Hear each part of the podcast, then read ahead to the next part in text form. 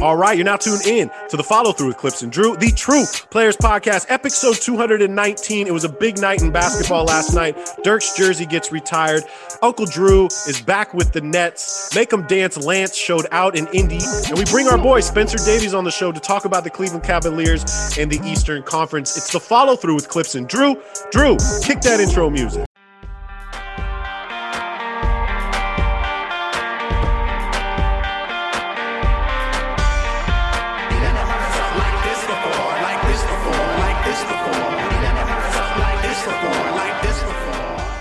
What up, podcast world? What's up, everybody? You know what it is? You know where you're at. It is the follow through with Clipps and Drew, the True Players Podcast, episode 219.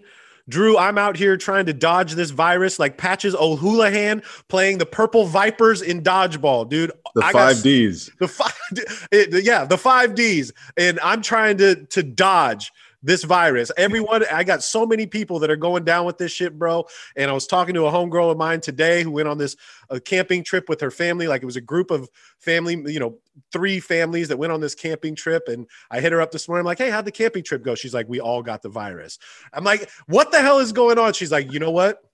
Ian, if I was you, he, she's like, you should be a bubble boy for the next three weeks. I said, I am the poster boy for bubble boy. I've been a bubble boy for two years. All right. what the hell? And, you know, and we're seeing it. In, we're seeing it in the NBA. Just players are going down left and right, bro. I, I just don't even know what to do anymore.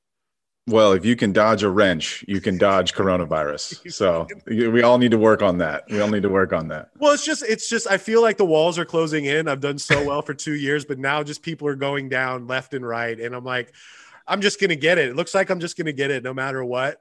Um, I am triple vax boosted. So, you know, uh, hopefully I'll be okay. But, anyways, there was a big night in the NBA last night, Drew. We had a lot of really, really crazy things go on. We have, uh, we had Dirk's jersey retirement, which was absolutely awesome. You know, I think the coolest part about when like a great NBA player gets his jersey retired and lifted in the Raptors, the rafters, we get about four or five days leading up to this of just awesome stories and highlights and so many people coming in telling their favorite Dirk story. And that's what I've loved the past five days is just seeing how good, you know, where this guy came from, the awkwardness of his workouts, you know, being German, being the white boy, the the earrings, the the parted hair in the middle, right? And just seeing turn into the, the you know, one of the greatest players of all time, sixth leading scorer of all time. You know, the rivalry he, he had with Kevin Garnett. There was a great story about that. Uh, that 2011 championship, you know, David beating Goliath, although you know, Dallas really wasn't David, but you get what I'm saying, taking down the Heatles, which people still talk about, right? Just that that championship was something so crazy. And just watching Cuban talk about him last night was just really special, man. And then when you look at 21 years, like the guy came out in in 97, right? Ni- yeah, 90 98. Was it 98? 98. And I'm thinking like, yo, I'm 16 when he's coming out. I my whole adult life I watched uh, Dirk Nowitzki. So it was really special to me, bro. Did you did you get to watch it? I did. I did. I get. To, I got to watch that because ESPN didn't switch the coverages appropriately to the better game, which was the return of Kyrie. Uh, but Dirk deserved uh, ESPN coverage of his his game that was honoring his career and then the retirement afterwards. I thought it was really well done. It was a big win for the Mavs. Uh, their defense was stifling on Steph Curry. I that was about as good of a job as a team has ever done on Steph. I mean, yes, he missed some shots, but mostly everybody was defending Steph. It was like we're switching everything. They had Dorian Finney-Smith, uh, Reggie Bullock was chasing him around, Tim Hardaway at times, but it was all about you know the way that they recovered when Steph gave the ball up. I thought their defense was fantastic, but the Dirk story that always drives me up the wall and i just i want to i want to be able to watch the whole game is when he's taking on team usa and he just torches them for 52 points. And barkley's rendition is like Scottie says at halftime Scottie pippen who's out there dirk is playing against goes i'm gonna lock him up. And at, he goes in at halftime with like 25 and he, he finishes the game with 52 and then to hear later that Dirk thought Scottie was an arrogant ass, uh, I just kind of says it all. I mean, it's just amazing. That story always blows my mind that he was like, you know, this generation's Sabonis. Sabonis was the only other guy, international guy, to like dominate the United States when they played. And for for those two guys to be uh, kind of the pillars of European big men, uh, we're in a good spot. And I, it's it's cool that Luka's on this team too, right? Kind of moving that forward for the international side of things. It was a little scary though. Like first three minutes, Luka pulled up lame with that hamstring or whatever, and I'm like, oh shit, here we go. And then he rolled his ankle at the end. He right. he, he like by himself just rolled his ankle. He's got to get new shoes. Those Lukas, uh, those are his own shoes. Uh, he's got to get new shoes. I think. I've heard Barkley tell that story so many times. That's his favorite Dirk memory, and he just remembers that, that this kid kicked our ass, right? Like literally yeah. came in and kicked our ass, which is just great. But what a great story! What a great career! The the one team guy, you know, Steph's probably going to be that next guy. Um, I think getting a statue is very appropriate. I think the relationship between Cuban and him is something really special. I think the relationship between Cuban and the Mavs team is something special, but um, Jason Kidd had something funny last night when he was giving his speech. I mean, they had everybody there. Tyson Chandler was there. I think the Jet was there, and and Jason Kidd. And Jason Kidd's like looks at at Dirk and he's like, "Hey man, we're giving out ten days. If you want one, we got you." How cool would that be? But Dirk's like, "Nah, dude, I'm playing." Amazing. He should he should have asked that to all of the 2011 players that were there, like the championship winners. Like, hey, Tyson still looks like he could go. yeah, where's where's Josh Howard? Like, we, can we get ten days for Josh Howard? Um, anyway, yeah, that was funny. That was very funny. Um, and it is, it's kind of cool that Jason Kidd is now the head coach, and they were, you know, the the, the two best players on that team uh, from that championship year. Uh, and that was a big deal for Dirk. You know, I, I six and six in scoring is great, but the fact that he actually got a ring that he deserved, I think his his career deserved. Uh, I the, the weird thing though is when we remember this, at least for me, when I when I remember this, it's not all roses, right? They win that championship and then Cuban just goes on a fire sale and lets people go left and right like and then they don't win like they don't do anything after that. So that part of it is is disappointing for me from a Mavs perspective and from an ownership perspective. I thought I thought they kind of did Dirk and that team a little dirty right after they win the championship. I mean, who knows if they whether or not they would have won another championship in those years, but it just seems like, you know, Dirk was he won the MVP in 07, they win a championship in 11 and it's like, yep, that's good enough for us. And so I, I do think while Dirk was very much treasured there, I think his time could have been, you know, used a little bit better with the pieces that they didn't give him for all those years. That I don't makes know. sense. No, that makes yeah. sense. You know, before there was Kevin Durant, there was Dirk, you know, and probably one of the most like unique offensive guys ever that we've seen. I mean, seven footer that can shoot, that can drive. You know, a, a lot of people always say they they categorize Dirk as like, yo, he's probably the best international player we've ever had. But why can't you make an argument? He's one of the best players to ever play. It doesn't necessarily have to be international. I get I get why they say that, but like just how we were talking about Steph being the goat and being, you know, can he be in the conversation? There could be a conversation for Dirk, right? Sixth all time in scoring. The guy won a chip. Uh, he, you know, look at his numbers; they're great. If you want to make an argument for Dirk being a top three guy, top four, top five guy, I, I'm I'm here for it, and I, I'm totally fine um, having that conversation. But even like the skyhook was undefendable, so was his fadeaway and the one-legged stuff that that he worked on religiously, right? When eh, for anybody that hasn't seen this guy's off season and his trainer, I wish I knew the trainer's name that, that he's had since he was like 12. Oh, the German guy, yeah. Yeah, the German guy. They did shit that nobody was doing, right? It reminds me of like Herschel Walker. Herschel Walker never lifted a weight, right? All he did was, all he did was push-ups, right? And it just worked for him. And Dirk, you see Dirk and the stuff they had him doing, you know, like uh, catcher's position at the free throw line and then shooting and then doing crow hops the the length of the court to strengthen the, his core and his legs. And just it worked for him man. And you know it isn't until these guys are gone that we appreciate just how great they were at their prime, right? And that's why at the beginning of the show, when I said it's awesome watching all these highlights, because most people in their mind think, oh, the fadeaway was Dirk, but Dirk used to bang on people too, bro. Like he he would not he that would, often, but not yeah, that often, but he bring from time he, to time he bring it to you, yeah. you know. Yeah, um, he would it's just a really great story and i was really happy to see that man i was really happy to see that um, there was another big deal last night we had the return of Uncle Drew. Your your great uncle, Uncle Drew. Yeah, my namesake. Your namesake. uh, returned last night. And, you know, we've been waiting for part time Kyrie to come back. People were, uh, Steve Nash was adamant about saying that he's going to play a big chunk of time and that he, that's exactly what he did. Now, did he look rusty in the first couple minutes? Yeah. But then he came out and was, was normal Kyrie, got 22 points. Um, he had a couple coast to coast plays where it's like, damn, man, I miss that guy. That's the guy I miss. Right. And so I guess the question is, is this going to be what's going to be happening moving forward for the Nets. Is part time Kyrie a good thing for them? You know, what, what do you think? What do you think is going to happen here? Yeah, I, well, first it was great to see him back out there, right? And you can just tell he's he's it's a natural thing. Playing basketball for him is a natural thing. He looks skinny. He looks like he's not in the best shape. I mean, as far as you know, basketball conditioning, but he's first game back. He plays 31 minutes, and it's just as smooth as it ever was, right? Yeah, okay, he maybe missed some shots, uh, you know, maybe it was a little loose at times, like you would be without playing basketball for whatever whatever it's been for him now. It's been a long time. Um, but it was really great to see him back. And even though Lance Stephenson completely took over and like outshined him like crazy, because Lance Stephenson is back. People need to remember Lance Stephenson is back in Indiana.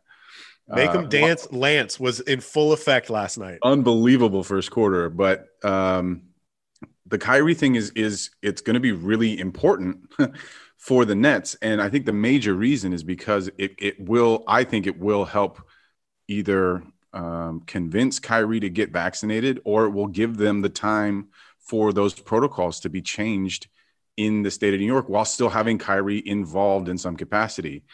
It it's going to suck though when when you know their next game is at home against Milwaukee and he can't practice and he can't you know be on the sidelines and he can't go into the game obviously. That's the most important thing. Uh, so i don't know. We've never experienced this. I mean like you know since like elgin baylor and those guys were like part-time players and like teachers or you know in in the military or whatever we haven't experienced a part-time basketball player in 60 years it feels like. So i just i don't I, there's no roadmap for how this should go or how well it's going to go or how bad it's going to go I think the good news is that it it will for Kyrie personally, it will give him a nice ramp up time where he's not going to have to go, you know, 31 minutes against Pacers and then now 31 minutes against Milwaukee. He has to have these these nights off. But I think the bigger thing is that hopefully like reconnecting him with the team will build that excitement and maybe change his mind um, or at least buy him enough time until those protocols change. Because when it, when the playoffs start, dude, that's, if he can't play it if he can't play at home home games, then like I don't know why they would why they would include him in the roster in the playoffs. That's my biggest concern, and that we talked about this since the beginning of the season, right? Like it could work to your advantage, I guess. You know, it's going to be hard for these teams to strategize uh, you know, you have Kyrie one night, then you don't have him the next night. It, it, could work to Brooklyn's advantage, and it also helps having KD and, and James Harden there. But yeah, I think the biggest concern is going to be coming into the playoffs. And Drew, I don't know if protocol is going to change at all this season. I think it's just getting worse and worse, and they can't change protocol because people want to see Kyrie play. Just can't do it right now. Just, right. Sorry, Kyrie. The world doesn't. The flat world doesn't resolve revolve around you. You know what I mean? So. Exactly um, it's going to be very concerning. But back to what you were saying about make make him dance, Lance. It was just Whoa. fun to see him, man. Especially doing it in Indy, where he already has like a little bit of legacy, and they really love him. And it just looked like the Pacer fans were so hyped. He looked good, right? Yeah. Really good. And it's funny, Drew. I don't know if you heard this yet because it, it happened right before the show, but on the ticker Gerald Green, who's a who's an assistant coach for Houston, said, "Fuck this, man. I'm I'm unretiring and I'm gonna go try to get one of these bags, one of these deals." So if you guys haven't heard this yet, Gerald Green had quit his his assistant coaching job for the Rockets, which probably sucks anyways, dealing with all the drama they're dealing with, and we don't even want to touch that at this moment in time. But he's like, "F it, I'm going. I'm going down to the G League. I'm trying to get one of these ten days." Amazing amazing. I mean, we know he can still dunk. I mean, what was just a couple weeks ago? He was dunking in socks during practice, which shows the uh, high level of coaching that he's delivering as well. Uh, but yeah, it was probably a wise decision to get the fuck out of Houston right now because it's a just goddamn train wreck. It's a train wreck down there. So yeah, I'm not surprised that you know even if he doesn't get a 10 day, he's gonna be like, yeah, I'm actually still good. I'm good. You know, I don't really want to come back to the organization, and uh, you know, I'll I'll find another path back into the league. But uh, Lance Stephenson, man, if if Gerald Green can come out and do a fraction of what Lance Stephenson did, he'll be he'll be on a team in no time. Uh, but that was the most electric electric first quarter I've seen since Lance Stephenson has been in a Pacers jersey. Nobody has been able to light up the crowd and score like that. I mean, he set a record. It's the most points uh, in a first quarter off the bench in Pacers history. Uh, which and it was like he scored 20 points in six minutes. Uh, I mean, granted, he only finished with like 20 or 30, 30 points, I think he finished with. So it wasn't, you know, the whole game. And he, yes, he had some turnovers and all that, all the good Lance Stephenson stuff was was on display. Uh, but really, dude, I mean, he stole the show in that first quarter. He goes off for 20. Kyrie doesn't make a bucket until the second quarter. And it looked like the Pacers were going to fucking destroy the mm. Nets. But that was also part of, uh, you know, seeing Kyrie evolve and, and how important he's going to be to this Nets team moving forward was the second half and how they built back and how great he was on the court. Uh, Kyrie was. But Lance, man, I'm excited. I hope he's, I hope he sticks on the roster. I mean, I think they could use him you know, especially with the randomness of COVID and injuries, all that good stuff. But um, I mean, we saw we saw the mass arrivals to these teams. We're I think we're gonna see as players recover from COVID, somewhat of a mass exodus. So it'll be interesting to see who actually you know grabs a hold of a spot like a Lance Stephenson, like an Isaiah Thomas, who I don't know if that's going to work, or all these G League guys. Uh, but I hope he I hope he sticks with Indiana. It's it's a lot of fun to see him out there. It'd be nice. And I was on our on our Top Shot uh, Reddit last night, and I'm just like, can you just give Lance Stephenson a moment? Can we see him strumming the guitar in that game? Because that's a great moment. And for a collector like myself, like those are moments that I would like to have. And uh, you know, it's just good to see Lance doing that. Um, so I want to talk about your boys right now, real quick. I want to talk about the Lakers. Uh, it came out this week that they were entertaining you know offers about Russell Westbrook. They were covertly, I'm quoting in air because that's that's what was said, covertly fielding offers for Russell. So they were actively looking to get rid of him. It's it's very public right now that DJ and Kent Bazemore they're trying to clean up uh, clear up space, clear up space on the bench for somebody else. Rondo's in Cleveland right now. They got you know that clears up about four million for them, um, but they're trying to get rid of a couple seats trying to bring in somebody and re- kind of reshift or reshuffle the deck with the Lakers, who are actually playing pretty well right now. But what do you think about these moves that have been talked about? Well, the Rondo move, uh, that's something we, we're going to get into with our guy Spencer Davies in the in an interview coming up later in this podcast. So I'll leave that for that. Uh, but the Rondo move from a Lakers perspective was entirely because of Russell Westbrook like Rondo and him don't they don't and they don't belong on the same court together and we just decided to go a different route. So I thought it was good to move on from Rondo from for for the Lakers because he was just sitting there and not playing and I don't know how how you know great of a mood he's in. We know he's a moody guy at times. Um, and even though he's a you know savvy veteran, we don't need another savvy veteran. We have 27 of them. So uh, good move for the Lakers to get off Rondo uh, good move for the GM to be looking to move Russ. I, I'm, I'm excited that he was covertly or not uh, looking at deals for Russell Westbrook because that's what he needs to do. That's what Pelinka needs to do. He needs to look at every single viable option for this team, uh, including Russ. Um, and I think some something that's interesting now is that uh, again the whole time I don't I've been saying I don't think Russ will be moved this year. I still don't necessarily see that as something that's going to happen this year, even with this news.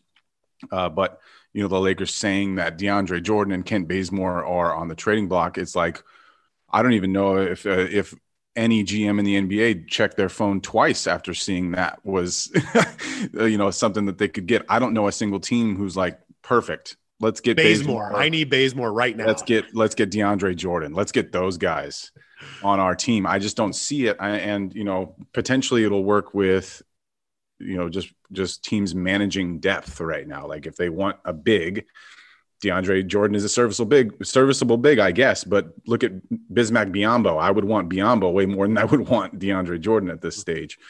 Um, so you know the conversation about whether or not we can actually make a trade has always been revolving around what can we possibly give up. So we'll see if anyone takes a nibble on the old Bazemore Jordan package and we can slide somebody good into our roster. I just don't know who that's going to be. Uh, I, my wish list is I mean, really, it's I would love I would love another guy who can score the ball, who can shoot relatively well. So like Eric Gordon is a guy that we've brought up every once in a while. I think he's prime for the picking. Um, a guy that Spencer Davies brings up later is Terrence Ross, who I also think is a very tradable guy. But uh, for the Lakers, it's just it's just news to make news right now. You know, it, it sounds it sounds like Pelinka is putting this information out so that people know that he's trying to do stuff. you know what I'm saying? Like, I don't know if it He's actually covertly working. yeah, it's not going to matter. But he's like, no, no, no. Just write a report says I was covertly trying to to see what's up for Russ, so that the Lakers fans get off my back.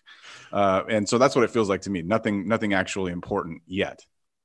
How about that that Russ zero turnovers for the first time in 407 games? March March 14th, 2016 was the last time he didn't have a turnover in a game, right? And mind you, when you when you have the ball all the time, you're going to turn the ball over. I get it. But to go 407 games with always having a turnover, crazy stat, right? It's almost six years, man. It's almost six years. You would assume that, like, randomly one of those games over six years, he would not have a turnover. And of course, you know, it comes in the Sacramento game uh, where where we we actually ended up winning, which was nice. We have won a few games. It's against all shit teams, so it's nothing to write home about. Uh, but I mean, that's Russell Westbrook in a nutshell, right? Like, I kind I kind of want to bring up that game because that's what I wanted to get into next and I brought it up on the last show and I think the show prior. But I'm not liking this LeBron James, Drew. I'm not liking this this version of him, right? I I am the biggest LeBron James fan, but I had mentioned like the, the ball grabbing, the the stuff. Oh, you're talking he, about like all the extra stuff. I'm talking about this game against the Sacramento Kings, turning around, screaming at the bench that I'm that motherfucker, right? I've never seen him do this before, right? And I think it's great. Like I, I get emotion, and you're the king, though, dog. Like we call you the king. We expect this from you. And you're doing this against Sacramento on a Tuesday night, right? Like do this against Phoenix or Golden State Warriors. It just it reminds me of this is a this is a good analogy. It reminds me of when Hulk Hogan went to NWO, right? And he became the bad guy. In my eyes right now, like LeBron is turning into the bad guy for me. And I love LeBron. It just seems so out of character for him to be doing some of this stuff. And it rubs me the wrong way. And again, this could be grandpa clips, get off my lawn clips with the, just like the, the disrespect kind of of what is not in his character. And like, who are you yelling at? Are you yelling at Richaun Holmes? Like, is, is he really getting on your nerves that bad? What's the deal? Um, so it just bugged me. It bugged me, Drew. Yeah, I get it. I mean, and and to be fair, I think that's something that has rubbed a lot of people the wrong way in this period, but also like throughout his career. I mean, for me, it started when he got the chosen one tattooed across his back. We can't forget that. He's still got that tattoo. Uh, you know, the fact that he wants to be referred to by like by everyone as the king. I don't really enjoy that either. And so like this is the this is the problem, the dichotomy of being a Laker fan right now. Uh, is that this guy that I did not, I was not fond of LeBron. I always respected his game, but you know, growing up, and for most Lakers fans, it's like, nah, you know, it is what it is. Like he, he's he's a good player, but he's not he's not my king, right? Um, and so I I've felt that way about LeBron since he's been in the NBA. I think he always is a little bit extra. I think he I think he really likes when the camera's on him. I think he's aware that the camera's on him a lot, and everything he does, I think, is calculated to like some degree. So in this instance, right now in this season, I think what he's doing is he's trying to make noise. I think to to try and get more people voting for him for MVP. And I mean this sincerely. The guy is playing at an MVP level right now. He's scored 30 points in, in like eight straight games. Uh, Killing it. He's yeah. So I mean, as far as on the court, I I can't ask for any more. And I'm a huge fan of him on the basketball court playing the game of basketball but all the extra stuff clips I could do without it, just like you. Like if it was if he was doing that to Cameron Payne in the Phoenix Suns or something like that, like I would totally be down for that. It was just to me in January doing that against yeah. the Kings, which a shitty team, like you had said, they're not shitty, but you know what I'm saying. No, like, they are. I mean, they're they're just as shitty as the Lakers. We, I mean, we beat them by eight points, and they've taken us to triple overtimes and beat us. And uh, so, yeah, I, I, maybe there is a little rivalry there because the Kings think they're plucky and they don't know they're talking to the King. Man, it's the real I, king uh, against the Kings. Man, I am so I'm on an emotional roller coaster once again with my Clippers. Um, there's not much to say, man. And again, I, I, take full responsibility, Clipper Nation, for jinxing our team. We now have 11 players in in health and safety protocol. Like even even last week after we did our show, I'm and another player went down. I'm like, oh God, thank at least we have Luke Kennard that's going to go out there and ball. And then it's like Luke Kennard is now entered health and safety protocols. Like, okay, oh shit. So now we have a, we just have a bunch of of guys, man. Xavier Moon, I uh, Wenyen Gabriel, who I actually liked. I liked him in Portland. I had mentioned to a couple of my Portland fan friends when I watched him play. I'm like, I like that kid. I think he, he'd be a really good player. But now he's on our team. Um, we had a great game against Brooklyn. We beat them with nobody. You know, Terrence Mann had an awesome night in his, you know, come, he was born in Brooklyn. It was a big game for the Clippers to win. But then we come back and uh, against Minnesota and get our ass kicked, right? And again, this goes Bledsoe had a huge game against Brooklyn, and then against Minnesota, uh, people were texting me left and right. I'm like, did he forget how to play basketball again? and he's been doing so well, but look, we have we have Phoenix again tonight. This is going to be tough for the Clippers. We dropped down to eighth right now. We went from fifth to eighth in a week, uh, and we're not the only team dealing with this. I, I get it. I think Ty Lue is still in Toronto. I don't think he has been able to leave yet. He was the first. Wow. Amer- he was the first American person to like get COVID coming from America, and they're very strict up there. I, I think he's still there, if I'm not mistaken. I could be completely wrong, but we don't have our coach. We don't have our guys. Um, it's funny because everybody wants to start voting for all stars, and it's like I want to vote for Paul George. I think he should be an all star, but like, is he even going to be playing? Are any of these guys going to be playing? Right. Are we ha- are we going to have an all star game? So I think the next two weeks are going to be big for everybody here, man. And if, and if we're going to have this same group of G League guys, uh, we might we might drop to 10, 11 quick, man. like this this ship might be sinking as we, as we speak, right? Well, so then do you look to make a move, right? We talked about the Lakers. We've brought this up from time to time on the mm-hmm. podcast, mm-hmm. but it seems like now would be the time, right? Like because Paul George is out and everyone else is going through COVID mostly. Uh, do do you think it's time for you guys to really like just go go try and get an Eric Gordon, try, go try and get a Cole Anthony? No, to what? To, to put a band-aid on it, like you like right. to say? I don't think if we're healthy, we're a great team if everybody's playing, and, that's not even cl- including Kawhi, right? So Paul George has about another week and a half, uh, two weeks to get reevaluated for the elbow. Like, it, it, I'm fine with even Paul George being out. But I need the rest of it. I need Hartenstein there. Ibaka's been playing great. I need Bledsoe to figure it out. This this teeter totter of like I can play basketball and ball, or or like I'm completely worthless, right?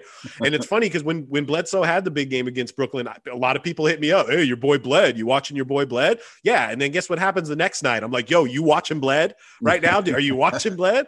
Um, so if, if everybody's healthy, if if T Man and, and Luke and and and Hartenstein and the rest of these guys uh, are healthy, I'm fine with that, and I'd I'll take the L to Minnesota if right if if all those guys are healthy. Yeah. Right? So in two weeks, if everyone's back except for maybe Paul George, you're fine, and it's I'm fine. panic time. I'm not panic time, right? I'm, I mean, I'm disappointed, man. But like we've said, every team's dealt with this. If we can bounce back, like Chicago had to deal with it a lot uh, with their COVID, but then they got everybody healthy. And then I think Zach had to go back into to protocol, or was Lonzo, excuse me. I think it was Lonzo had to go back into protocol. But with, let's just reevaluate another week, man, and see where we're at. I do like watching these young guys. I think Wendon, Wen, Wenyen and Xavier Moon, who we gave another 10 day contract to, I think they're playing their ass off. They're using this opportunity to, you know, show their skills and maybe get another 10 day contract somewhere else or potentially get signed for the rest of the season. You know, it, it, do we need him? Will he, will Xavier Moon be at the end of the bench if the rest of these guys come back? Yeah, but it's been fun to watch them.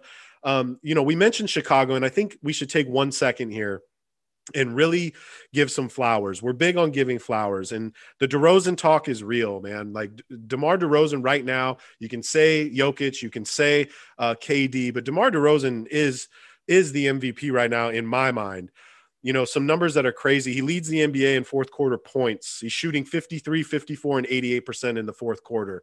Um, and when you're scoring that in the fourth quarter, that's how you close ball games. We saw this week he had two back-to-back game winners, right? He wants the ball in his hands, he wins. And you know, you can go back to season one, season two of the follow through with Clipps and Drew, and you know, we were calling him Demar DeFrozen because that's what he was uh, in the playoffs or in the big moments at times. But we also forget, man, like this guy's really, really good. And, and, and he's an undervalued, underappreciated player. Um, but he's playing out of his mind right now. It's working in Chicago, and the numbers are there to prove it. Yeah, they've won eight in a row.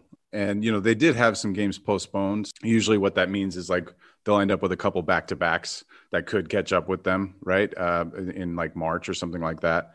Uh, but their recovery through missing so many players in a row to just come right back and, and immediately start this eight game win streak is is unbelievable. And yeah, it's been on the back of DeMar DeRozan for the most part. And those two game winners were unbelievable. The one legged, the one legged shot uh, against what was that, Indiana? Yeah, against the Pacers, the one-legged one, and then the the, the pump fake, you know, in, against double coverage in the corner from three, mind you, right? Like the guy, we all know he can't shoot threes. Oh, wait a second, game winner, three-pointer. How about that? Um, so huge, and I agree. I think he's definitely up there for MVP. I mean, to me, they're first. They're in first right now. Yeah, right. Yeah, after that win streak, they're in first. They're they leapfrog the Nets. They're up by I believe two games on the Nets right now. They only have ten losses. Uh, Demar has to be in the MVP conversation for sure. But like I, you know, for me, it's Steph, Kevin Durant, Jokic are my top three, and those three guys are insane, and they're playing unbelievable. And so is Demar. So then, like you know, then we go down the list. It's like okay, maybe. Maybe Demar, maybe Giannis, maybe Embiid, who's doing really well, but he's certainly in the conversation for, for the first time in his entire career. I mean, he's never been a guy that's been close to the MVP race, a guy that's been a first team All NBA guy, which right now he un- undoubtedly is. I think the thing with Chicago that is potentially the, the most intriguing is how good Billy Donovan is doing managing this whole thing. Uh, and to me, he's my my coach of the season, like my coach of the year is right now. It's Billy Donovan, even though you know, Monty Williams and Steve Kerr are all doing great. Steve Nash, all that stuff. I, you know, no one expected the Bulls to hit the ground running like this, including, I would have to imagine, including them. I don't think they thought it was going to be this good through the first 35, 40 games of the season. But Billy Donovan has this squad clicking, even with all the, the missing pieces, uh, even with, you know, Patrick Williams going down for the whole season they haven't they they don't they don't need anything. I mean that's the interesting thing is like people are like well what do they need? Like what i'm hearing is like oh should they make a move? You know i i i wouldn't i wouldn't make any moves unless it's like to get a backup center. That would be the one thing. Like if they can snag a, a more traditional large backup center or even a small ball five that can stretch that would be the only addition that i would have for them. But they're in hey, deandre such... jordan deandre jordan's available. Oh he stretch five right there. Dj do they want Bazemore? We'll take we'll take we'll take whoever they were going to let go. Uh, the Bulls are a complete team. I think Vucevic is very very good as a center. Uh, it'll be interesting to see, like look looking forward to the playoffs, how he would handle uh, Embiid, how he would handle Giannis, and how he might handle some of the small ball lineups like the like the the the Nets and Miami would potentially throw out there. Uh, and I do think if if they're going to make a deep run, he's going to have to do very well. Vucevic is going to have to do really well defensively against whatever the matchup is. But great job for them. I don't see them slowing down at all, at all. I think we should stay on the Eastern Conference. This is a great segue right now.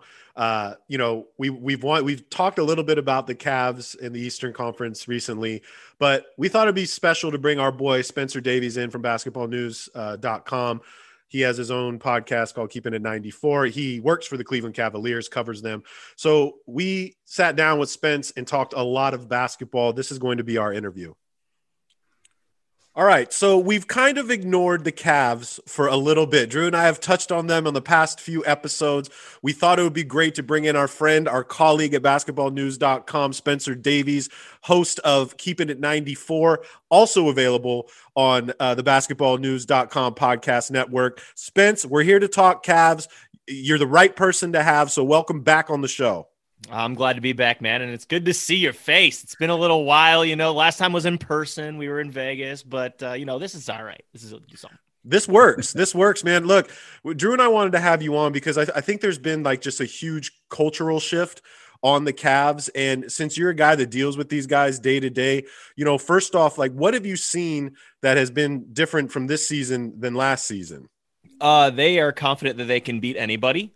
Uh, it really starts with Darius Garland Um, he's been somebody who takes offense at the notion that they're somehow an underdog. Uh, he's actually believing that they're one of the best in the league. Um, the fact that the Cavs have taken down opponents over 500 almost you know with regularity this season uh, i know that they've lost five out of seven but you can also kind of credit that to the health and safety protocols guys being out uh, they just lost isaac okoro for about a month now uh, with an injury which sucks for them you already know that they lost ricky rubio for the season with the acl injury Collin sexton went down with a meniscus tear in november so they've kind of been snake bitten from that point but the attitude's been the same no matter who's been on the floor. And I think that's what really separates them from the rest. And it, it all starts with Darius Garland is, is, is their leader. You know, they've got JB Bickerstaff, who everybody, they're buying into what he's selling. And uh, he's doing a tremendous job and should be, you know, one of those top candidates for coach of the year because of how much he's reached into his players uh, to get that out of them every night, no matter who's been on the floor and no matter who they faced. I think obviously Garland has really stood out this year that point is is very clear. I think he's borderline all all star. Do you think he's going to make the all star team? Uh, not if DeMar DeRozan is listed as a guard. that those those returns just came out on uh, Thursday afternoon, and I believe Darius was somewhere in the top ten along with Fred VanVleet. But uh, you know, DeRozan's listed as a backcourt player. That makes it really tough. Good news for Cavs fans is that Jarrett Allen was in sixth place in the front court, so there's a possibility that he could make the All Star game uh, it would be cool for you know one of those two or both by by you know by some you know great uh, coincidence to make the All Star game in Cleveland. I, at the same time, I think it's really tough uh, to do that. I think that uh, his play has been at that All Star level, though. It's kind of just been the the aggressiveness that's really taken me uh, aback a little bit. Just seeing what he did his first couple years, you'd see flashes of it. I know Clipps remembers the game uh, in LA that they played. I think his rookie year that he looked tremendous, but he hasn't had that consistently. This season, he's really taken it upon himself to take shots. He's not turning them down anymore, and he's got the flow the, the the floater threat, which can turn into lobs now. Teams don't know how to react because he doesn't know what he's doing until the last last millisecond. So how is that easier on a defender to know whether he's throwing a lob up or throwing a floater? Uh, he's coming off of screens and shooting mid rangers from time to time. He's pulling up from three. He's doing catch threes, playing off the ball. Interested to see what happens uh, with Rondo because Rubio uh, pretty much brought out the best in Garland when he was playing off the ball, almost like a a faux shooting guard per se. Uh, Garland's been more aggressive on the defensive end. He's definitely taken a little bit more chances, but that's also because he's got three seven footers behind him. So every aspect he's just really improved at. And it's just kind of tough as a defender because he's so shifty and he makes these decisions really quickly. They said I was listening to an interview where they asked Darius about you know, if he wants to be an all star or not. And he's like, dude, I don't care. Like, I don't care if I'm an all star. I'm just trying to win games. I want to win games for this team. And that's kind of the mentality you want. Um, but if Demar is there, then definitely he's not going to have a shot. You would want to have one of one of your Cavs playing in that game. You know, I obviously I watch every Clipper game, and I remember Drew and I did a show immediately after Cleveland kicked our ass, and the game was over in the beginning, dude, because I was like, they are so long and so big. We couldn't go anywhere on the court with these guys. And that's what impressed me the most in the beginning. But when we were talking, you we're talking about Darius, there's there's something that's gonna happen in the next year or so where you're gonna probably have to pay this guy. You're gonna have to give him that rookie extension. Do you think they're going to give him that? And do you think he's worth that? No brainer, no brainer. Yep. Yep. Uh, he's still quite young the the question about you know Collin Sexton and him, you know, coexisting in the same backcourt, I think, uh, is still something that that's on a lot of people's minds. But at the same time, you know, Collin being out for the year, you have to think that that's going to cost him in free agency a little bit. He's a restricted free agent. There's definitely a chance he comes back. Uh, maybe not in the same role that he was playing beforehand, uh, especially if they find a shooting guard to make it work, or pending on what happens here coming up at the trade deadline, whatever they decide to do in that aspect. But Darius Garland is unequivocally the you know the guy that you're you're building around, and then eventually that's going to turn into Evan Mobley. But then you have a two headed monster, and then you can't leave out old Jarrett Allen, who I just mentioned is sixth in All Star voting right now in the front court because of his impact and what he's doing, not only on the defensive end, just kind of being that that stopper at the rim, but also just being the finisher on the other ends of of Darius's lobs. and uh, the receiver of those pocket passes. Uh, he's even worked in some post game. His footwork. If you look at some of his possessions, uh, where they're they're letting him, you know, work a little bit and, and show a little something different there in the post back to basket. He's got some great footwork. The jump hook is falling. Oh my god, it looks great. Uh, such a such a soft touch too. Uh, extra possessions, whatever it is. So it, it, you know, it's funny. You know, everybody looking at the draft to say why they draft Evan Mobley. Evan Mobley is a seven footer. Well, as I wrote pre-season, Evan Mobley is a seven footer, but he's a guard in a seven footer's body, and he's going to be playing the four for that team for a while. And those two have just worked out perfectly next to each other because of the differences in their games. I think that was the the most interesting and the most noticeable thing about the Cavs to begin the season is the three-headed seven-foot monster with Markkanen out there, and then you got Love coming in, uh, who you know is a little smaller, but not that much smaller, and he's been fantastic this year, surprising I think to everybody. Uh, the defense, I think, is obviously something you can hang your hat on when you have that length, and it gives those guards the opportunity to try a little bit harder and pressure that ball because they're not necessarily worried about rim protection. Uh, do you see this as like the plan moving forward for the remainder of the season? And do you think that's that like being able to hang your hat on that level of consistent defense is what's going to actually get you into the playoffs this year? No question. Uh, that's where they make their bread and butter, and it's off of those deflections. It's off of those you know, one and duns per se. It's off of, you know, getting into transition and really making it work. Uh, I, I, think that the way that Lauri Markkanen has played defense this year is not being talked about enough. Because, you know, you're looking at the slump he's going through right now from the three point line, and it is awful. He has not been able to shoot uh, a three for a good month now. But defensively, the way that he's actually bodying guys up, uh, he's using his length and his arms to create that kind of I don't know that disruption. I guess is the way to, that you could call it. Uh, I I think has been awesome. Um, and you know, you look at Evan Mobley. It's funny when I look at Mobley and Allen as those back two, they do it differently. So Allen's the guy that guys try to go into with contact, and Allen's going to say no every time. They're going to try to posterize Allen. You don't see people trying to posterize Evan Mobley. Evan Mobley's always hanging out there on the perimeter uh, or on the baseline, right? And once guys drive past one or two defenders, they think they have an open lane or they think they can finish. And here comes Evan Mobley out of nowhere with a weak side block. That's how he plays defense. And whenever you try to switch out on one of Jarrett Allen or Evan Mobley, they're quick enough on their feet and fast enough to cover that ground that it's not really a mismatch that these coaches thought it was. And I think you saw that in the first couple weeks of the season. These, these, guards were not be able to get past these seven footers who you think just by looking at seven foot, you know, 240, 245, and these guys can't uh, move as fast as my guards. No, no, they actually do have a little bit of uh, of versatility to them. Maybe you know Mobley more than Allen. I mean, have you seen Mobley? The ground that he covers. Uh, I think one time there was somebody who kicked out a three pointer from the the paint, um, and he went from the paint to the corner in like two steps and I think blocked the ball. Hmm. Like those are the kind of like freakish things that Mobley's good at, and he's going to be an all-worldly defender. He already is an all-worldly defender, to be honest with you. Um, so, but yeah, speaking, Allen's the stronger one. Speaking of Allen, or speaking of uh, Mobley, like how how high do you think his ceiling is then? Because a lot of people don't get to see a lot of Cavs games, right? Like we see highlights, uh, but how high is his ceiling? Because everybody's talking Rookie of the Year, which he definitely should be, even though my boy Franz is right on right on his tail, if not doing better right now. But how high is is, is the ceiling for Evan Mobley? Well, let's start with with one there. You mentioned Franz Wagner. You mentioned you know Scottie Barnes is in that that conversation, and they should be.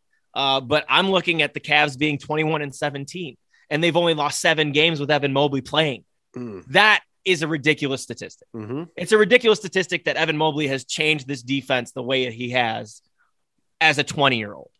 What's ridiculous is Evan Mobley being able to adapt, not from a game before, not from two games before, but in the moment to adapt after a mistake, to be able to, to compartmentalize and process and put into action whatever he did wrong that last possession, and it doesn't happen again. Like it's those intangibles, it's that intelligence that separates Evan Mobley. Then you look at the physical ability uh, of being able to guard one through 5 Mhm. And offensively, he's a little bit further along than we all thought he would be. I mean, he's not like knocking down three after three after three, but he's able to stretch the floor enough to where they're paying attention to him. He's also able to pull up. His ball handling can use some some work, yeah, but he's not going to have the ball in his hands too much. They're going to use him as a you know a hub kind of uh, out there on the perimeter and dribble handoffs, or uh, you know at at the nail and dribble handoffs, whatever it has to be. He can finish lobs. Um, he's he's working on the you know the hook shots or whatever, but that's not where he's used, and he's not like highly used on offense. Only when the other guys are out, like you saw, um, you know, in the game a few a few uh, a few games ago. So that's that's where I see the, him right now. But I'm wondering when they're going to implement his offensive skill set a little bit more. Maybe with this point guard shortage, it, will happen that way. But it sounds like they're going to play Rajon Rondo quite a bit based based off the press conference yesterday. Well, yeah, I also think that you know, three years down the line, he's much more comfortable as the stretch four, right? Like just with the constant work that he's going to get in the off seasons and the reps and the open shots he's going to get, you know, feasibly with Garland being able to go to the basket, uh, and now with Rondo on the team, which is I think the first trade that we've had this season is is, is Rondo's trade the, the first, only, the only, yeah, bro. the first and only trade. Is it really? I didn't see. I didn't know that. I Did think not it, know that. yeah, it's crazy. I mean, there's just been no no movement on that at that end because of COVID. I think, but the fact that you guys are in whatever the five seed right now at this stage, you had the loss of Sexton early. Rubio plays maybe the best stretch of basketball in his entire NBA career, and then unfortunately goes down. You make the move for Rondo now. I think that might have been maybe one of the more savvy pickups that you could have slotted in there to maybe reproduce what Rubio was able to do on a lower scoring efficiency level. But I'm excited to see Rondo on this team. I think he's going to flourish. He has not been doing very well or playing even at all for the Lakers, but I think this could be like a little boost for him unless he really hates the situation. But what do you see with Rondo coming in? Do you think that's something that you can kind of maintain the course with him now? Uh, I was indifferent when I saw the the trade. Well, one, I know they, the Cavs weren't giving up much. Denzel Valentine hadn't been playing at all, so it was just like okay. Um, and to their credit, they did address the backup point guard situation in one game. They did it in a matter of three days. So that was very smart and very proactive on their part. I'm looking at Rondo. I'm seeing 35 years old. I'm not sure how much he has uh, physically in him, but I asked him that straight up yesterday. Like, how do you feel about filling in a role for Rubio? Rubio was playing 28 to 30 minutes a night. Sometimes he'd be playing 35 to 36. You know, he's five years older than Rubio. So I was uh, the, the immediate question that came to my mind was, is he going to be able to handle that kind of load? Rondo came back to me and was just like, I, I pride myself on being in good shape. I have 4.2% body fat. I was like, holy shit. But, uh, you know, uh, you know, he's always staying conditioned, staying ready. I don't think he's going to play as much as that. Uh, but, you know, 20 to 25 minutes or so, I bet he'll fill in like that. I, I think you can't learn from a better point guard per se, from a better floor general than Rajon Rondo. I, I don't think that there's a debate there. My my main concern when it was coming in was just how in the past, Rajon, if he wasn't bought into a place, Right. that he'd kind of go through the motions. He'd check out. But from what the first impression of, of JB he told me was that you know he doesn't have time for the bullshit. Is, is literally was his exact words. So with that, having another veteran like Kevin Love there helps. You know, uh, Rajon talked about you know being on a young team and and you know taking tips from JB because he might want to be a head coach in the future or a coach in the future. Maybe he embraces that part. The on floor situation, I think it it'll be a solid match in heaven with him and and Garland because well, one, him and Garland know each other from a previous time. They actually worked out together in LA a couple years ago. He shared, and Garland was the first one to reach out to him after the trade. So that relationship's already there. Uh, the on-floor re- relationship between those two should be probably the similar as Rubio and Garland was. Just uh, Garland playing off the ball, coming to it, um, catch shoots, you know, um, having Garland cut to the basket a little bit.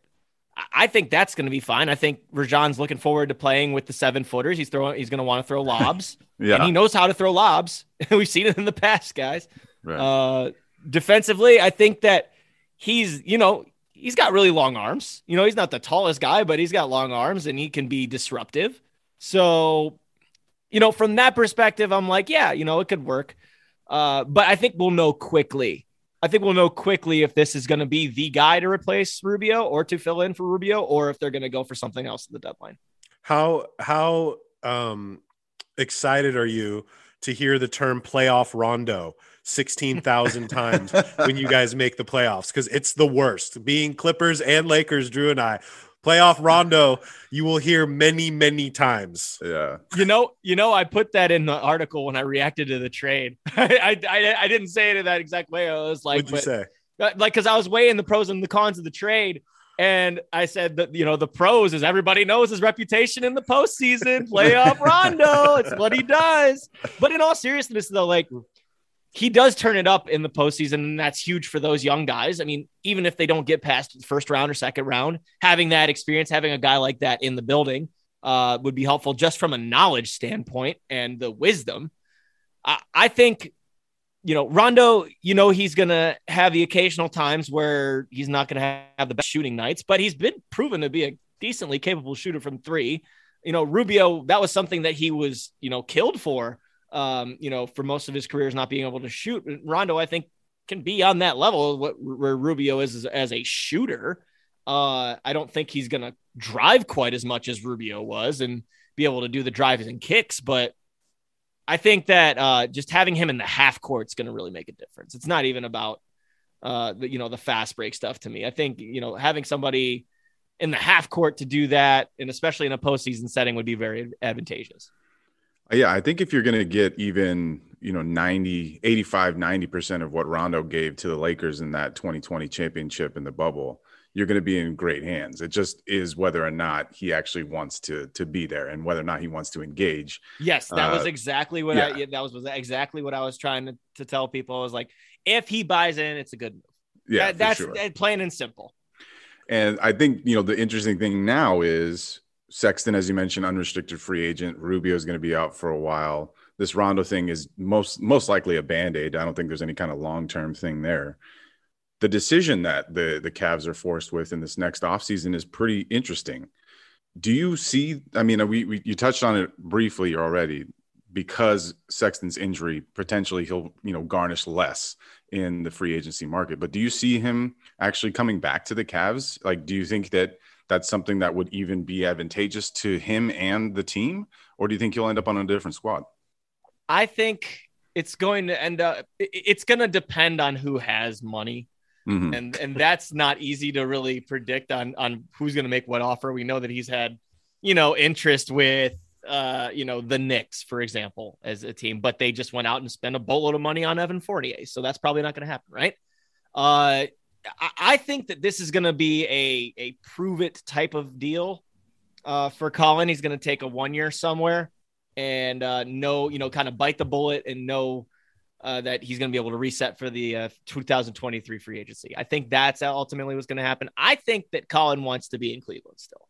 Uh, I think he respects the organization. He understands how much they've backed him. They know how much uh, JB values him for some reason. Uh, there's this notion around, you know, NBA circles, um, not within locker rooms, but just around basketball circles that scoring isn't valuable somehow, but it's literally the most valuable skill in the entire game. Yeah, Uh, so I, I feel like they know the kind of player and that dog mentality they can use. That's something that they have been missing this year a little bit. And I know that the record kind of, you know, doesn't, it kind of strays away from that fact. But when it does come down to crunch time, you need somebody to be a go getter. And the, the Cavs haven't had that yet this year. And Collin is literally the definition of that. He doesn't care if there's, you know, seven foot six Boban Marjanovic is in the way. He's going to take it right into his teeth and try to dunk on him, or he's going to try and draw a foul. Cavs don't have anybody that's really willing to take those hits. They're they're going to settle for jumpers. They're going to, you know, um, they execute down the stretch. Don't get me wrong, and they get their bigs involved and stuff like that. But they don't have a guard that does that. And now with Okoro out, they have even less of that. You know, like so that is something that I think they need to they need to get somebody who's aggressive. They need to get that break gla- glass in cage of emergency guy. Like Mhm. that that I think is what Collin ultimately is almost like a Jordan Clarkson type, you know, Oh. like and maybe and this is the way that you know you transition Collin into a different type of role if he isn't the starting two next season. Maybe use your super sub. Uh, but I think that there's not many teams out there that will have money to pay him. And then coming off of a meniscus tear, I don't know who's going to pony up that kind of money. Right. It's weird because I really like watching Collin Sexton play. Right. He plays super hard. Sometimes he's a little Ultimate rough around. Yeah. He's a little rough around the edges, right? But I mean, that- you, you need a little bit of that, I think, in any good player. Any great player has to have a little bit of that, like, I don't give a fuck kind of mentality. Uh, and he certainly has that in droves. Well, you know, he he actually his rookie season. I, when I asked him who he emulated, you know, growing up, he, he said Russell Westbrook was on there there, it is. and he said, you know, Eric Bledsoe and John Wall. Those were his three favorites uh, to watch growing up. And it's funny because you know you see a little bit of each of them in him a little bit. Totally. Well, I think this is an exciting season for the Cavs. I, I, I, you know, the way that the East has broken out. If you would have told me with every team getting better, pretty much every team seeming to get better in that middle of the Eastern Conference, that the Cavs would be where they are right now, I, you know, I would have, I would have lost the bet that we would have made for sure. Um, it's an exciting thing. I, I have to imagine that it's exciting for the team to be going through this and then looking ahead and being like, you know, I think we can actually keep this thing moving. Build something. Uh, yeah, and yeah, not just for this season, but like you know, several years down the road, you can kind of see it lining up. I have to imagine that the uh, the feeling in the building and amongst the team and the fan base and the city is all it's all fantastic right now, right? Yeah, I, I- I think you get that. You just listen to the guys talk. You listen to, you know, basically the the sports talk radio on here starting to, you know, notice now that Brown season is over. Don't let's not get started there. Uh, you know, you read the comments on Twitter and you see the there's a buzz. There's a real buzz around this team, and it's happened in short order, man. Just thinking about where they were a year like ago and to see where they are now. Uh, the fact that they're, I think, seven games away from breaking their over under total in Vegas to Mhm. start the season. Like they truly have that belief. And, you know, Coach Bickerstaff always says, like, it sounds cliche, but it like all started right before training camp. The guys came in two, three weeks before everything started and got together and and really started to to get this thing going. And you know, you can literally pick out if you pick one player on the roster, I could tell you something positive that player's done for this team. Hmm. Uh, and it's somebody else every other night. And you know, like there's just contributions coming from everywhere. And it sounds so cliche and it sounds so overtired sports narrative, whatnot. It, it's truly a team. I think that that's what separates them, and that's what makes them believe more than anybody else. I think the Cavs are this year's Knicks as far as what happened last season. They're overachieving. They're doing it on the defensive end. They have guys popping up and scoring. Uh, if you had a wish list for like one or two players that you could acquire to really round this off and make this, you know, potentially a season where you make a deep run like the Knicks or the Hawks last year, do you have one or two guys on your mind? Uh, I, I do, but I also want to proceed with caution here because I've, I've said this, you know, twice on a couple other places. You don't want to break up something that doesn't need fixed. You don't want to mess with that kind of element. Almost referred to it like a Jenga board, right? You don't want to pull out the Mhm. wrong piece. You you pull out one, it might stay up, but it could also come crashing down. You you you make moves, you make them around the edges. Uh, realistically, I think a good target for them would be like a Terrence Ross or like a, a Gary Harris, you know, like somebody that comes in and, you know, slots into that, you know, second, you know, scoring, whatever, um, and, and provides a boost in that fashion. Or a Justin Holiday, you know, somebody who's going to cost like a second round pick. Right. I'm not going swinging for the fences unless I get someone like a Brandon Ingram, you know, like Totally. or, or maybe a Jaylen Brown. You know, Jaylen Brown obviously is somebody is a name that's out there. But uh, you know the Ben Simmons stuff, you you can miss me with that I, because it would require someone like a, a Darius Garland in the deal or an Evan Mobley Right. in a deal, and you're not going to give that up. Not when you have a core literally establishing yourself that's less than 23.5 years old together, averaging. Wow.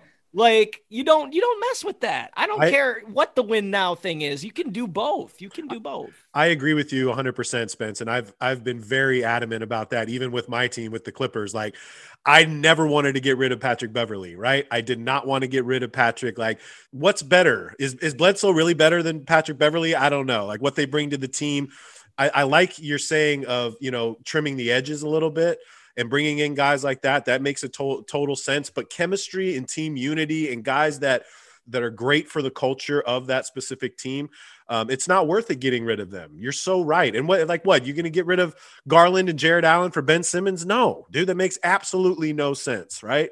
So if, if it ain't broke, don't fix it. Is basically what you're saying, and I agree 100. percent It's not a it's not a game of 2K. Like, and that's the other thing too. And you know, that's why you know I always put out the importance of veterans. Veterans are so important, man. You're telling me, okay, so you look at the the impact that Evan Mobley made, yeah, and all that stuff, right? But you brought in Ricky Rubio. You kept Kevin Love around, which I was I'll admit I was vocally saying that they should get rid of him. Yeah. Uh, you know, and you bring in someone that doesn't get enough credit on this team, and it's Ed Davis. And Ed Davis doesn't play, but he makes such a difference, just kind of grooming these these young bigs. He had a previous relationship with him with with uh, Jarrett Allen in Brooklyn before, Right. and now he's helping mold, you know, Evan Mobley a little bit. And what happens, you know, Ed Davis, if two of those guys, three of those guys go down, he's ready to play. He came in and, and played the, I think it was the Warriors or the Nets or something. He grabbed 17 rebounds. yeah. like, you know, like it, it, it's those kind of guys that don't get enough credit that that make a difference in a season like this, and and with a young team. And that's why I, I kind of just laugh when I see like a, a roster like the Thunder, or uh, you know, I see a roster like you know Houston, for example, that don't have their vets. If you don't have your Oh. vets, you can't just roll out a bunch of twenty year olds and expect Oh, dude, Eric. Eric Gordon has to hate life right now. I was bringing it up with a friend the other day. Like he's just got to walk into work every day. Like, man, fuck this place, right? I deserve to be somewhere. Okay. Well, that's a that's another guy that the Cavs could potentially go after. Eric Gordon right? would be great. I think that would be a lot of money guy. to try and match up. Yeah. Yeah, I don't know if the value would really go there. Yeah, bit. you're right. You're right. But but no, yeah, I like it. I but no, the Terrence Ross thing. I think both that that guy, whether it's the Cavs or not, I think he deserves to be on a team because he's like exactly the kind of off the bench or starter that can just make a, A lot of people around here. it. A lot of people around here, you know, mentioning uh, someone like a Caris LeVert because of what Woj put out there, and you know that would probably work too, just depending on what the return would need to be. Right. You know, Cam Reddish is a hot name around all NBA right now because of what he's done in Atlanta and you know, rightfully so, but like I those are the you know the type of names that I think would be would, would cost a little bit more than per se for a Gary Harris or a Terrence Ross or a Justin Holiday. I'm thinking of guys that won't cost too much. And, and it's the same thing uh, like they went out and got Rondo for basically a second rounder and they didn't lose anybody. Uh, that that that's a type of move that I think would make sense. Or you wait for the buyout market after the trade deadline and see what happens there. So uh, I think the potentially the more exciting thing that's going to happen here for the Cavs is not necessarily for the Cavs, but you have this Warriors game coming up on Sunday, and we expect that to be the return of Klay Thompson. I know that we're shifting here a bit, but I do think it's going to be cool for whatever team it is that's going to face this guy. It's going to be a tough game, right? Because the energy is going to be really insane. Uh, but I've been very much looking forward to Klay Thompson's return. I'm sure all of us have.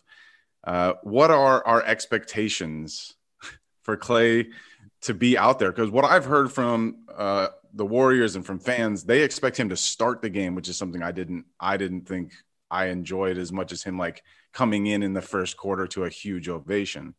But what are Spence? What are your expectations for Klay's debut and then his return in general? I just said this on my podcast. I was like, I think he's just going to slot right in. I it's not like these are teammates he doesn't know. It's not like these teammates don't remember how to play with him. It's going to it's to affect Andrew Wiggins a little more. It's going to affect Kevon Looney a little more, Jordan Poole, and you know, Gary Payton. These are the guys that are going to need to learn how to adjust. But Steph and Draymond and Iguodala, they're not going to know not know how to play with him. So like that I think is cool because it's not like Klay is demanding the ball like as a ball handler or anything like that. He's just always in his right spots. He's always cutting baseline or he's catching shooting like right away. This is a guy who doesn't dribble. Like so he's to come and slot right in easily. I think I, I think it's to take no time. It's it's those it's those guys I mentioned earlier, Otto Porter, these guys that haven't played with him. They're just to have to get used to where he's at on the floor and those spots and whatnot. I will say it, it sucks because I wish I would be able to see Isaac Okoro chase him around all day. Right. Uh, Isaac is such a solid off ball defender uh, that it would have been really fun to watch, like from like an, a live perspective. Because when I saw him chasing around Steph, it was just awesome. Uh, but uh, I, I, think. Uh, you know, Lamar Stevens will actually surprise a lot of people. We'll be able to stay attached to him a little bit. Uh, but I mean, Klay's gonna be Klay. That I think there's no no doubt about that. All right, so we we have a, a, only a few minutes left. I want to get your your your final thought on where you think the Cavs are going to end up. Where are they going to end up in the playoffs? Are you getting out of the first round? Are you in the are you in the buy-in round? What's happening? That's a great question, man. And you know, I I hate giving these predictions because I'm looking at a team like the Hawks right now, and they basically ran it back, and they're three games under 500, but they they went all the way to the Eastern Conference Finals last year. You know, they then they decided to bring back their cast, and now they're not be, not able to stop anything on the, mm-hmm. on the defensive end. Like it's crazy. Uh, in the moment, right now, I think the Cavs they'll be right where around like where they're at right now. Uh, you know, whether that is in the play-in or, or they're in the normal play playoff, you know, um, standings here. I personally think they'll finish like seventh or eighth. I don't know. Maybe that's counting them low, and if if so, then you know, so be it. But this Eastern Conference is just so stacked, man. Like, and, and, you know, you look at the Heat who've been playing without anybody this year, and somehow they're nine games over 500. We have yet to see Milwaukee turn it on, really. Right. Uh, Brooklyn, they just got Kyrie back part time. Chicago is just rolling right now because DeMar's leading the MVP race, you know, in some circles. Uh, it's tough. Toronto's on fire. They've won four in a row now. Charlotte, they also can't defend a stick, but they can score a lot of points. like it's it's bunched up, man. Uh, so I don't like giving like these predictions because they go back and bite me. Uh, but I think they certainly can be competing for a playoff spot, and at, at worst, a play in spot. I I think so. I think you should feel just fine, Spence, because you have playoff Rondo. You got you got playoff Rondo, dude. Hey Spence, give a shout out to your to your podcast. Let them know where they can find you.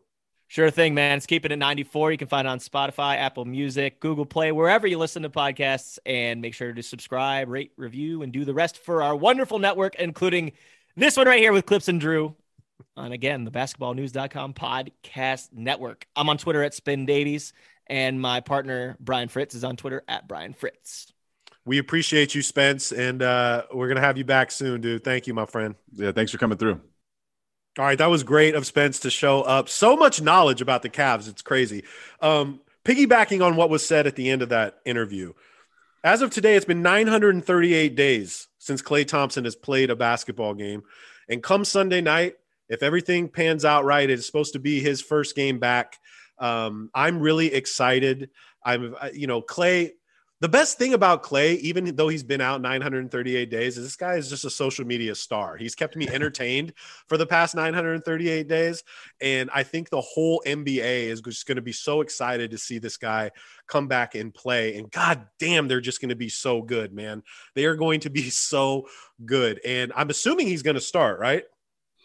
Well, that's what I've been hearing. Uh, it sounds like the plan is to start him because Steve Kerr thinks that, you know, based on who he is, it, it's unfair to bring him off the bench, right? He's a starter. He's Klay Thompson. He's one of the best Warriors players in history.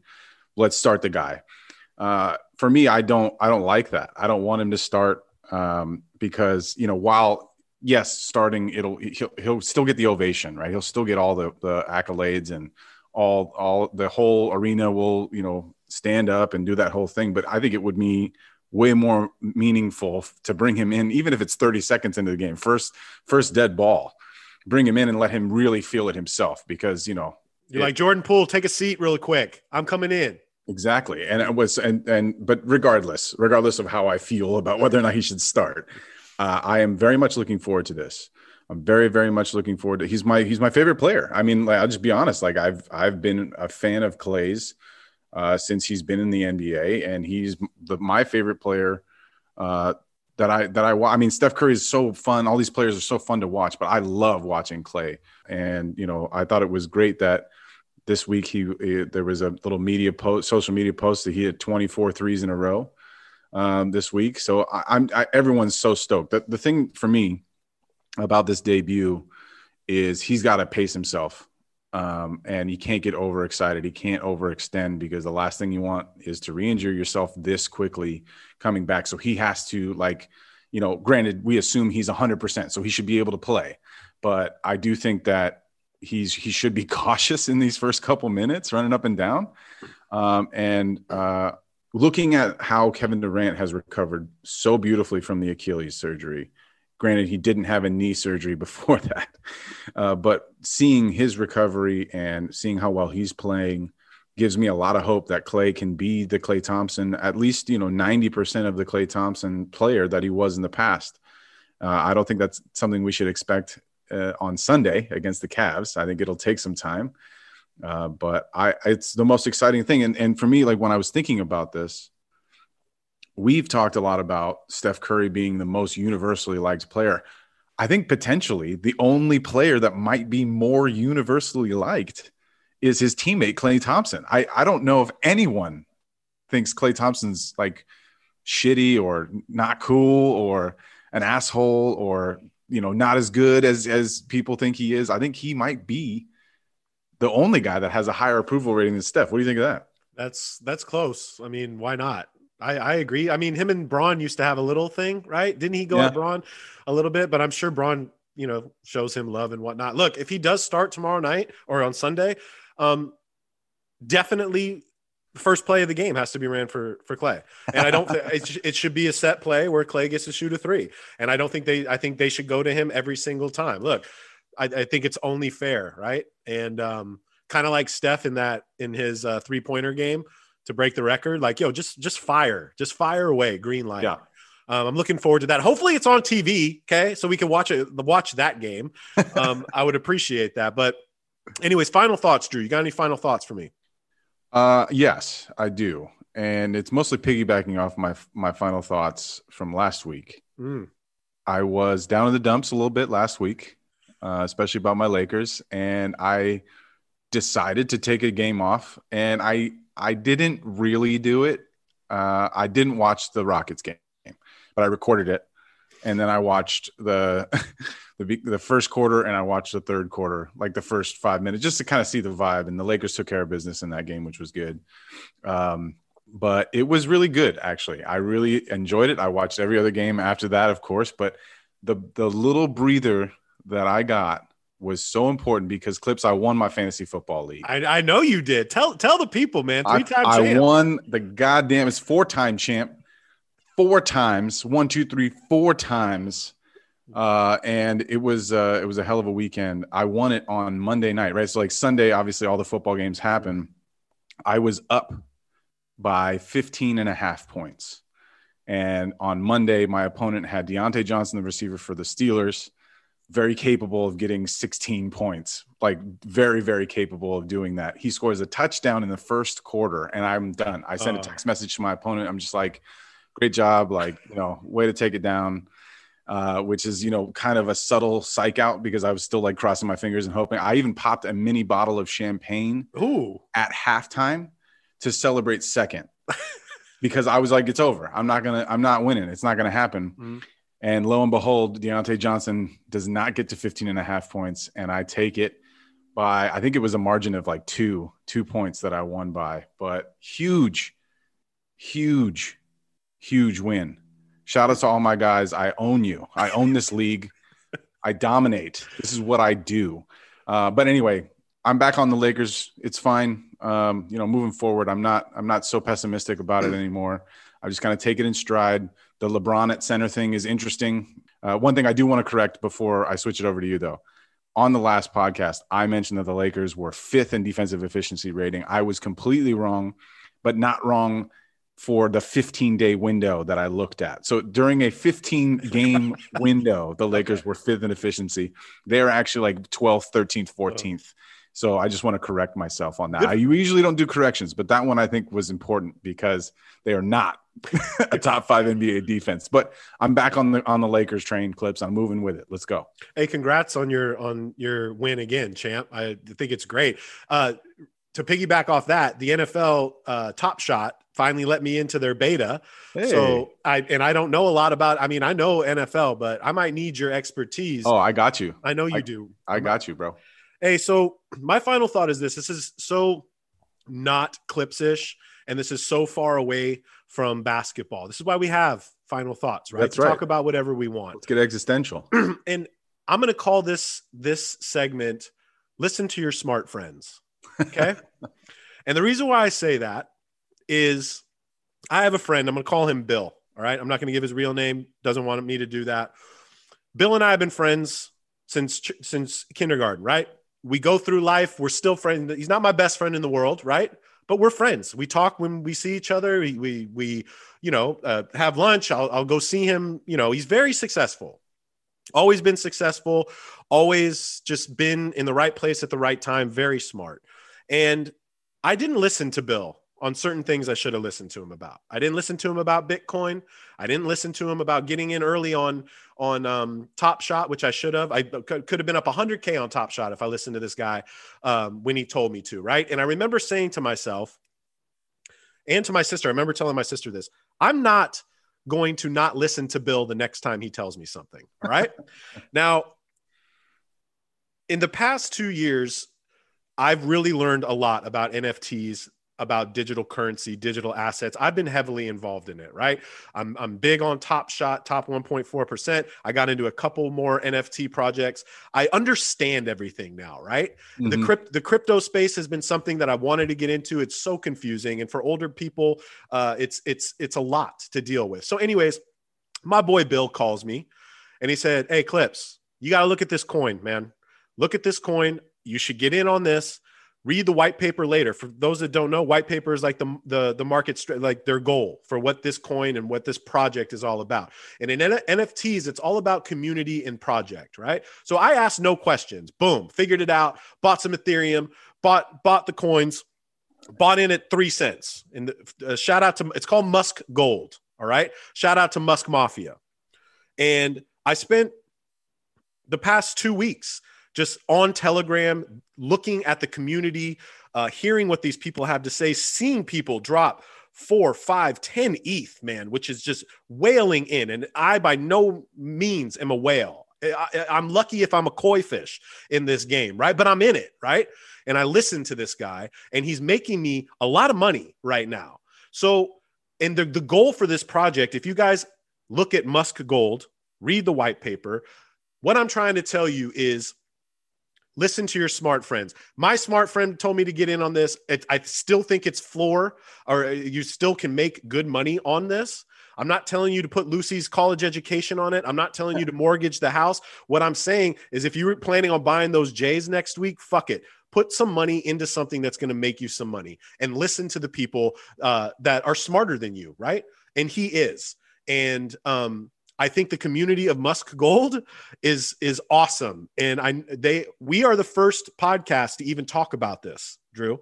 Um, it's still word of mouth. The marketing's coming this month. I believe in the project, and the the most important thing about NFTs is what what in real life utility they have. So this is the Clipps and Drew in real life utility is I'm regurgitating what what somebody told me and I'm just putting it out to the masses. You can do it, you don't have to do it, but don't be pissed off when I'm sitting on a PJ because I made the right decision, right? So that's what I wanted to say. Listen to your smart friends, Drew. That's always a good uh, piece of advice. Listen to the people that are smarter than you. I, I people should do that all the time. right? They, they, should. And look, I, I think we're going into this this next phase of our lives where like crypto and NFTs are part. It's going to be part of our life. Digital assets and currency. Look, read up a little bit about it, right? And once you start to understand it, it makes so much more sense, right? And I just wanted to sh- shout out to the Musk Gold family, man. It's a great community. Um, if you want to get in, get in now. I think we're at forty five cents right now. Um, it's on a dip, but don't be shocked if this goes into 5, 10, 20 bucks at some point. I love And it. I'm, look- I'm gonna be I'm gonna be in there myself. Real And quick, are, we, re- are we borderline insider trading here? Is this like a white collar crime? no, hold on. I have to put a, dis- a disclaimer. Uh, this is not trading advice or investment advice at all. Don't take any investment advice from me. I'm just telling you that this was something I did, um, and I think it's great. I think the project is great. That's what I got to say. All right. Well, good. I'm glad you covered the bases there. I don't want the uh, IRS tapping on my door here anytime soon. Hey, uh, shout out to the Musk fam. Shout out to everybody listening to the show. This was a really great show. It might be long for people that are still listening to this right now. Uh, PrizePicks. I see a lot of you guys um, putting in your picks every night. Use the code news. We got a lot of cool things coming with with PrizePicks. Download the app. Uh, let us see who you're picking. Listen to us next week. Screenshot, record. Show us show us some love. Give us a review. All right. So follow through with Clipps and Drew. We're Ghost.